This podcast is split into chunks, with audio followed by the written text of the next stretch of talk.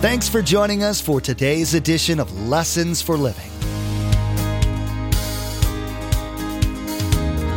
His word so fresh in our hearts abound.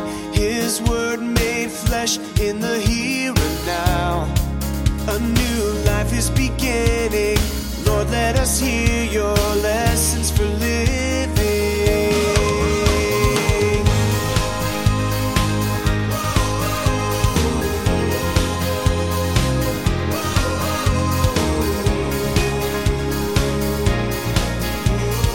Lord, let us hear your lessons for living. Great thoughts, godly thoughts, as Paul instructs us, encourage us to be more like God. As I begin to understand what God wants, when I mention the word pure and holy, well, I'm supposed to be holy as God is holy. Well, remember, without God, my sin nature is sensual, and I'll head over in that area. No, God's going to help me. So when I read his thoughts, when you do your homework this week in Psalm 139, it will encourage you to think like God and then be like God. I mean, the outcome is to be like God. That's what we're supposed to be like, Christ-like. You've heard the saying, you are what you eat, right? Well, there's a similar saying that you are what you think. The Bible says that however a person thinks, that's how they'll turn out. The world system tries to permeate your thoughts with what it wants you to think about without your consciously taking it in. God wants you to be a participant, not a spectator, in how your thinking turns out. Pastor Mark is teaching you why you're supposed to make this transformation happen, as well as how it's done, using the principles that God has given you in the Bible. Remember, there's quite a few ways to receive a copy of Pastor Mark's teaching. We'll be sharing all that information with you at the close of today's broadcast. Now, here's Pastor Mark in Philippians chapter 4 as he continues his message, Think Great Thoughts. God is...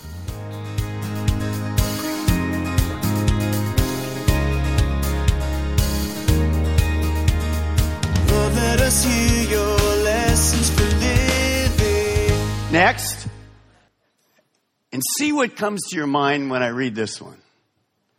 Fix your thoughts on what is impure, vulgar, obscene, and indecent.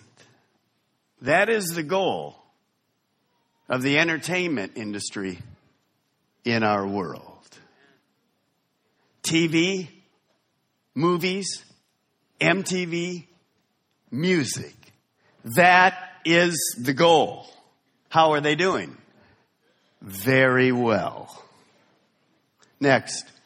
Fix your thought on what is disgusting and repulsive.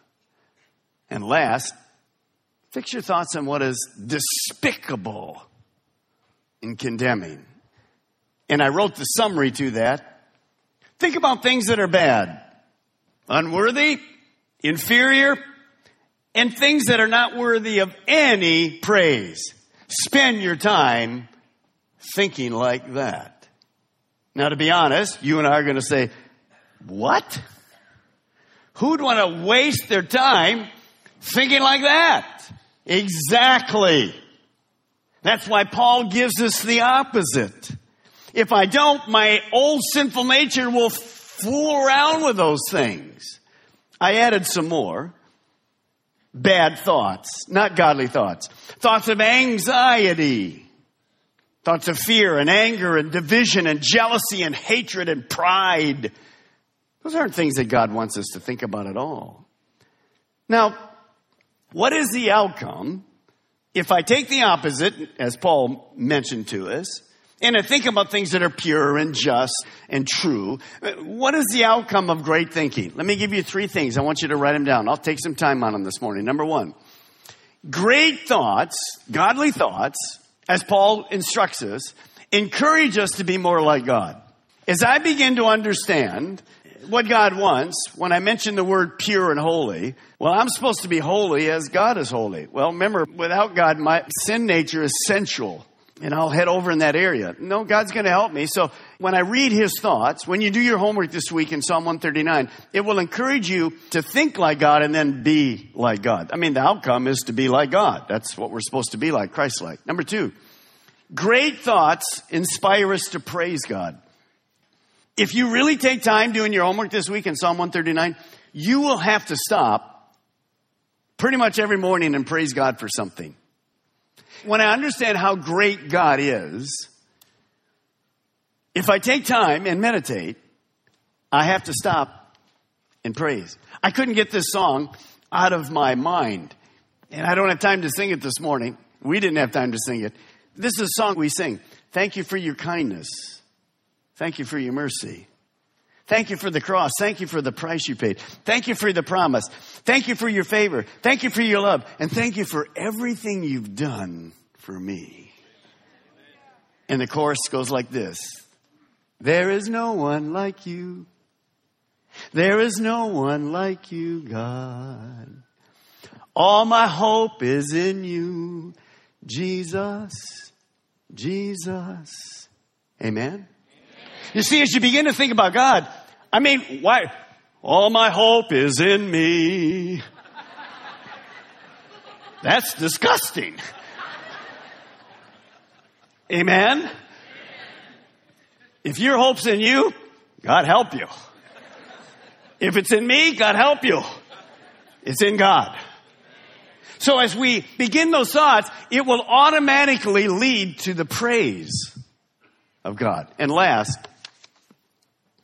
when I become like Christ, it's not about me.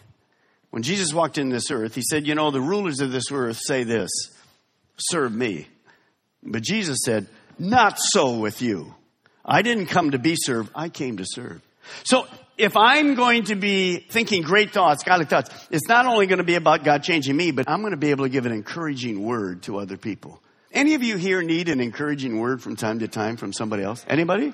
Yeah. Would you just turn to your neighbor right now and just say this, encouraging word. Just go say it to him right now. Everybody, just say it to me. Now I want you to do this. Watch me. I want you to turn to that same neighbor that said it to you and say that you didn't mean it at all. Go ahead and just say it right now. That's exactly right. What kind of deal is this? Encouraging word. No, you have to mean it.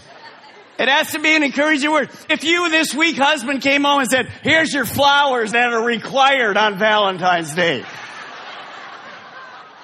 You can put that prayer request in for the other eye that is open, that it won't be closed. Amen? Exactly right. So see, there's great things that happen. Let me summarize that verse in the Message translation. Listen. Summing it all up, my friends, I'll say you do best by filling your minds and meditating on things that are true and noble and reputable and authentic and compelling and gracious. Fill your minds with things that are best. Not worse, beautiful, not ugly, things to praise, not things to curse. So what does Paul mean when he says, fix your mind? He means this. Before I put this thought in my mind, I need to stop and ask, is it true? Real, genuine truth. Is it honorable? Honor and respect. Is it just? Right in God's eyes. Is it pure? Pure, holy, moral. Is it lovely, pleasant, and attractive? Is it admirable? Does it build up? Is it positive and encouraging? So it's not just those words. It's the biblical principles of the character of God. Actually, if you want to know, there's many people that feel verse 8 is really a character picture of Jesus Christ. All those things you read there is who Jesus was. And what are you called? You're called a Christian. I'm called a Christian. So we should be like that sample list of characteristics. Now, notice that Paul starts, look at his first word. He starts with something called true. He says, think on those things that are true. It means real, not something hidden. It simply means genuine, and it really means truth. Think on things that are really true. Let me give you an illustration. Your child wakes you up at 2 a.m. You take his temperature. It's 105. You give him a sip of water and put him back to bed. You go back to bed and your wife says, what was Billy's temperature? And you say 105. She says, well, what are you doing here? We got to get him to the doctor right now. And you say, no. 105 is a normal temperature for all humans. Billy's fine. Tell me this morning, what's the normal temperature for humans? Really? So either this dad is wrong or medical science is wrong. Watch me. read my lips, truth matters. You see, some people say it doesn't matter what you believe, as long as what you believe, you do it sincerely. If this dad sincerely believes the average temperature is 105, that child may die. Understand, there is such a thing as absolute truth.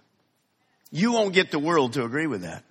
Because we live in a world called relativism. It means this: whatever's true for you, it's fine. Here's the way I believe it, it's fine too. And it doesn't really matter. That's foolishness. There's absolute truth. Absolute truth. And I want to share with you a principle that I want you to write. Correct living is rooted in correct belief. You see, what I believe, what I think about, I become. So correct living is rooted in correct belief. In other words, what is true? Everyone really wants to believe what they believe is true. But we have a problem. We have an enemy, Satan, who's known as the father of lies. So we have a God who's known as the father of truth. So there's the battle. How can we know what is really truth? And I'm not talking about, how many remember a few years ago, everybody thought butter was good? How many thought butter was good? And then the health people came out and said, oh, no, you can't have butter. You got to have what? Margarine. So ate margarine. Now, a few years ago, guess what happened? We're back to butter again. I'm not talking about that kind of jazz. I mean, Dr. Oz will say tomorrow, whatever. Use olive oil on in your mouth and you feel better. Okay. It must be EV, though. You know what I mean? From Rachel. It's got to be that EV olive oil. Extra virgin. Wow. That's holy. In case you didn't know that, that's holy olive oil. Praise God. I'll remember that, baby. That was good. All right, now. Let me get back to where in the world I was. That's not what we're talking about. We're talking about real truth that never changes. Here's a verse. Watch what it says. Titus 1:2.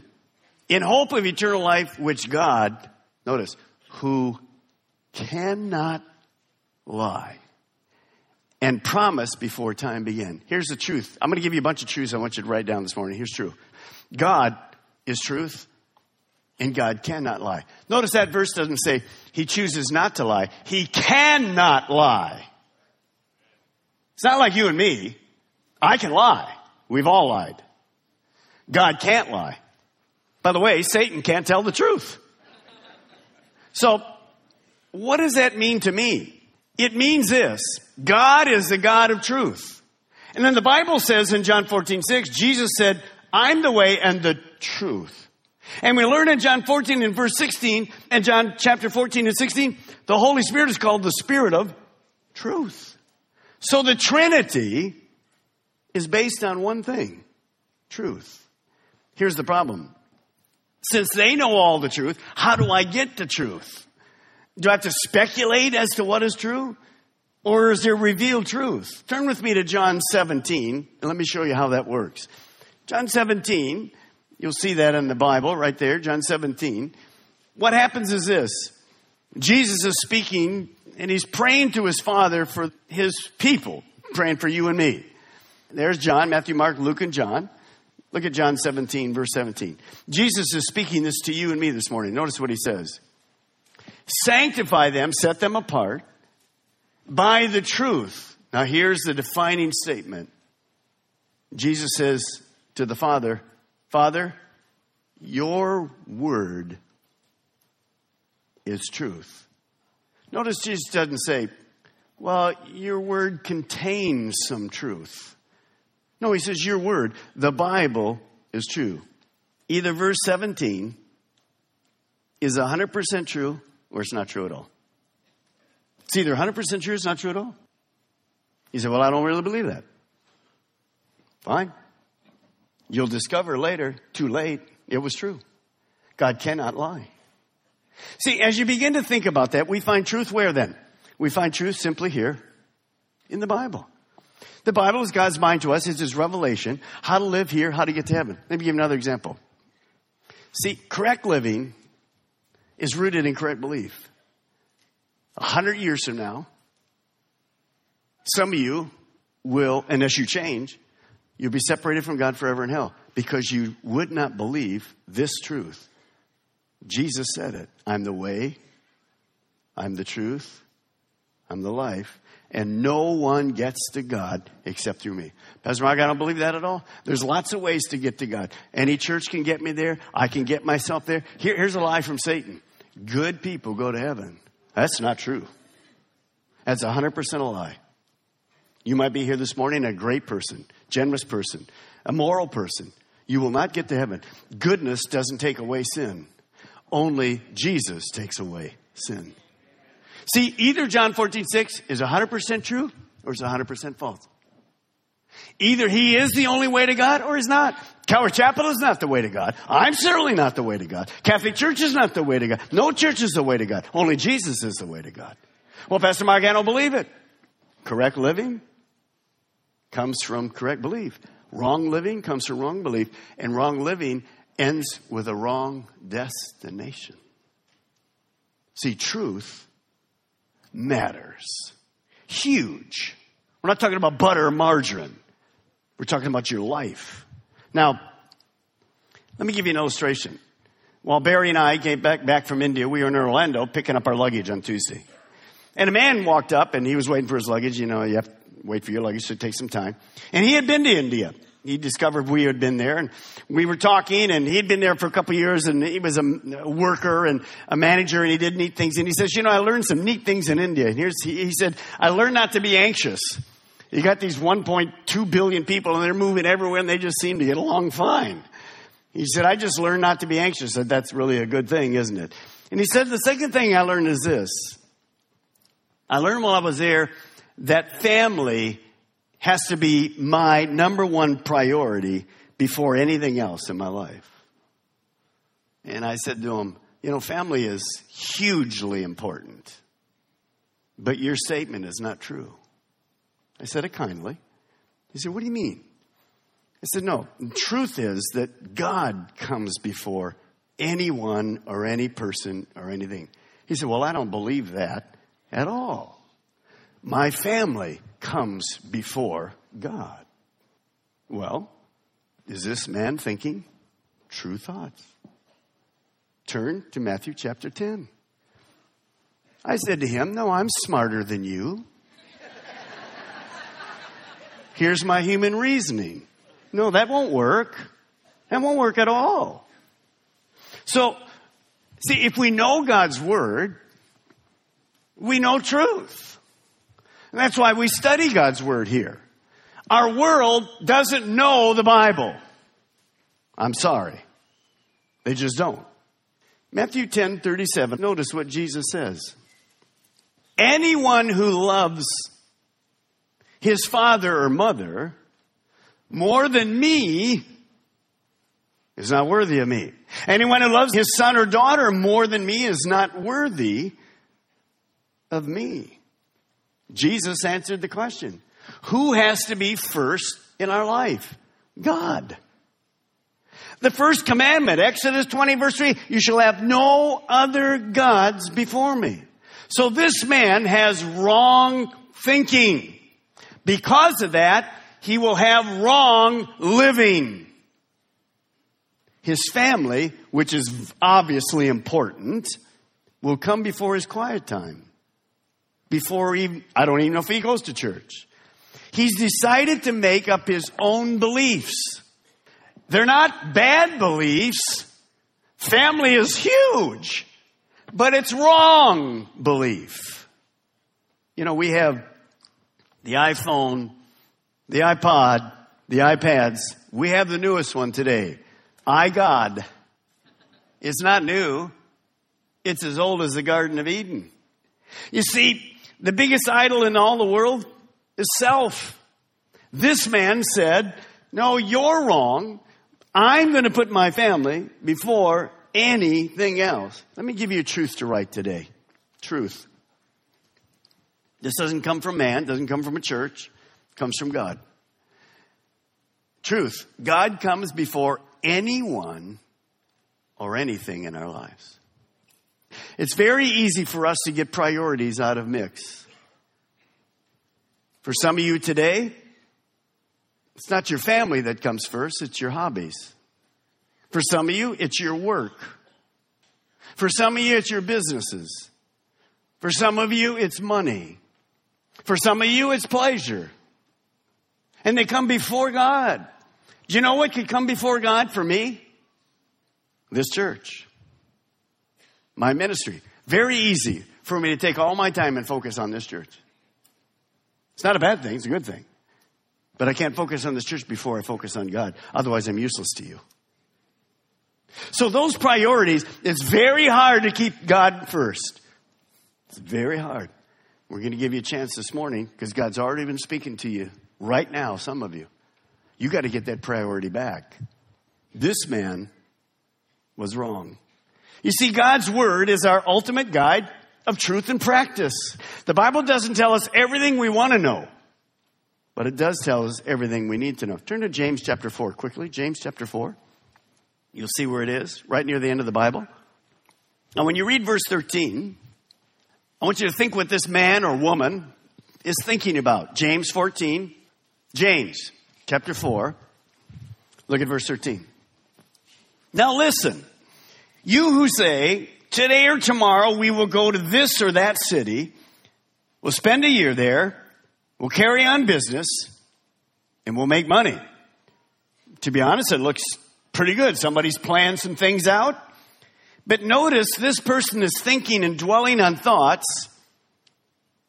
that are really not ultimately true. Notice they're thinking they're going to live tomorrow. And then they're going to live for a long time. And then they're thinking that they're in charge of their business. And notice they're going to make money. Really? In this economy? Well, what is wrong with verse 13? Here's what's wrong with verse 13. There's no God in it. This is man making plans. Now, making plans is very good. You don't make plans, you're planning to fail. We have to make plans. But this man is making plans with God not in it. He thinks he's going to live tomorrow, and he's going to live for a long time. No. His life's extent is not in his hands, it's in God's hands. So what is going to be the response of this wrong thinking? Maybe that's you today. You're making all these plans and God isn't in your plan at all. Careful. That's terrible thinking. Now, watch. He thinks he's ruling his own life. But look what verse 14 says. Look at. Why, you don't even know what will happen tomorrow. Is that true? Yes, it is. 9/11, the day before. Anybody have a clue? We don't know what's going to happen tomorrow. Then he says this, what is your life? You are a mist that appears for a little while and then vanishes. Hello. Today, Pastor Mark taught on the concept spoken of in Philippians chapter 4, verse 8, about fixing or focusing your mind on things that honor God. He also explained the reasoning behind this focusing of thought. It pleases God and brings your thinking into alignment with God's way of thinking.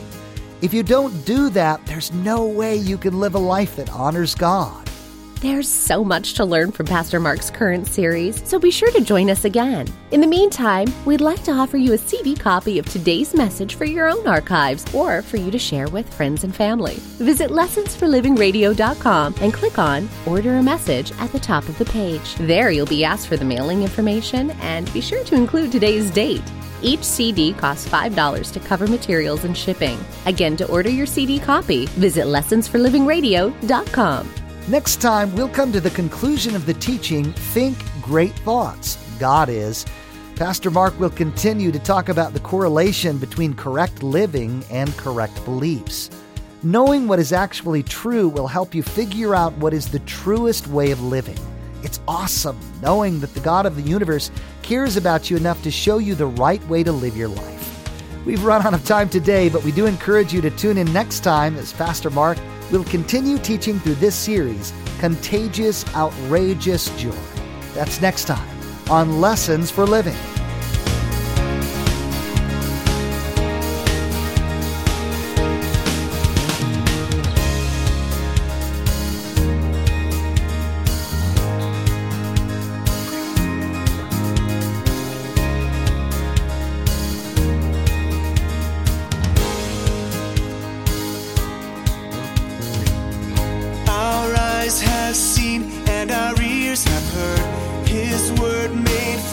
In a hurting world, a new hope He is giving.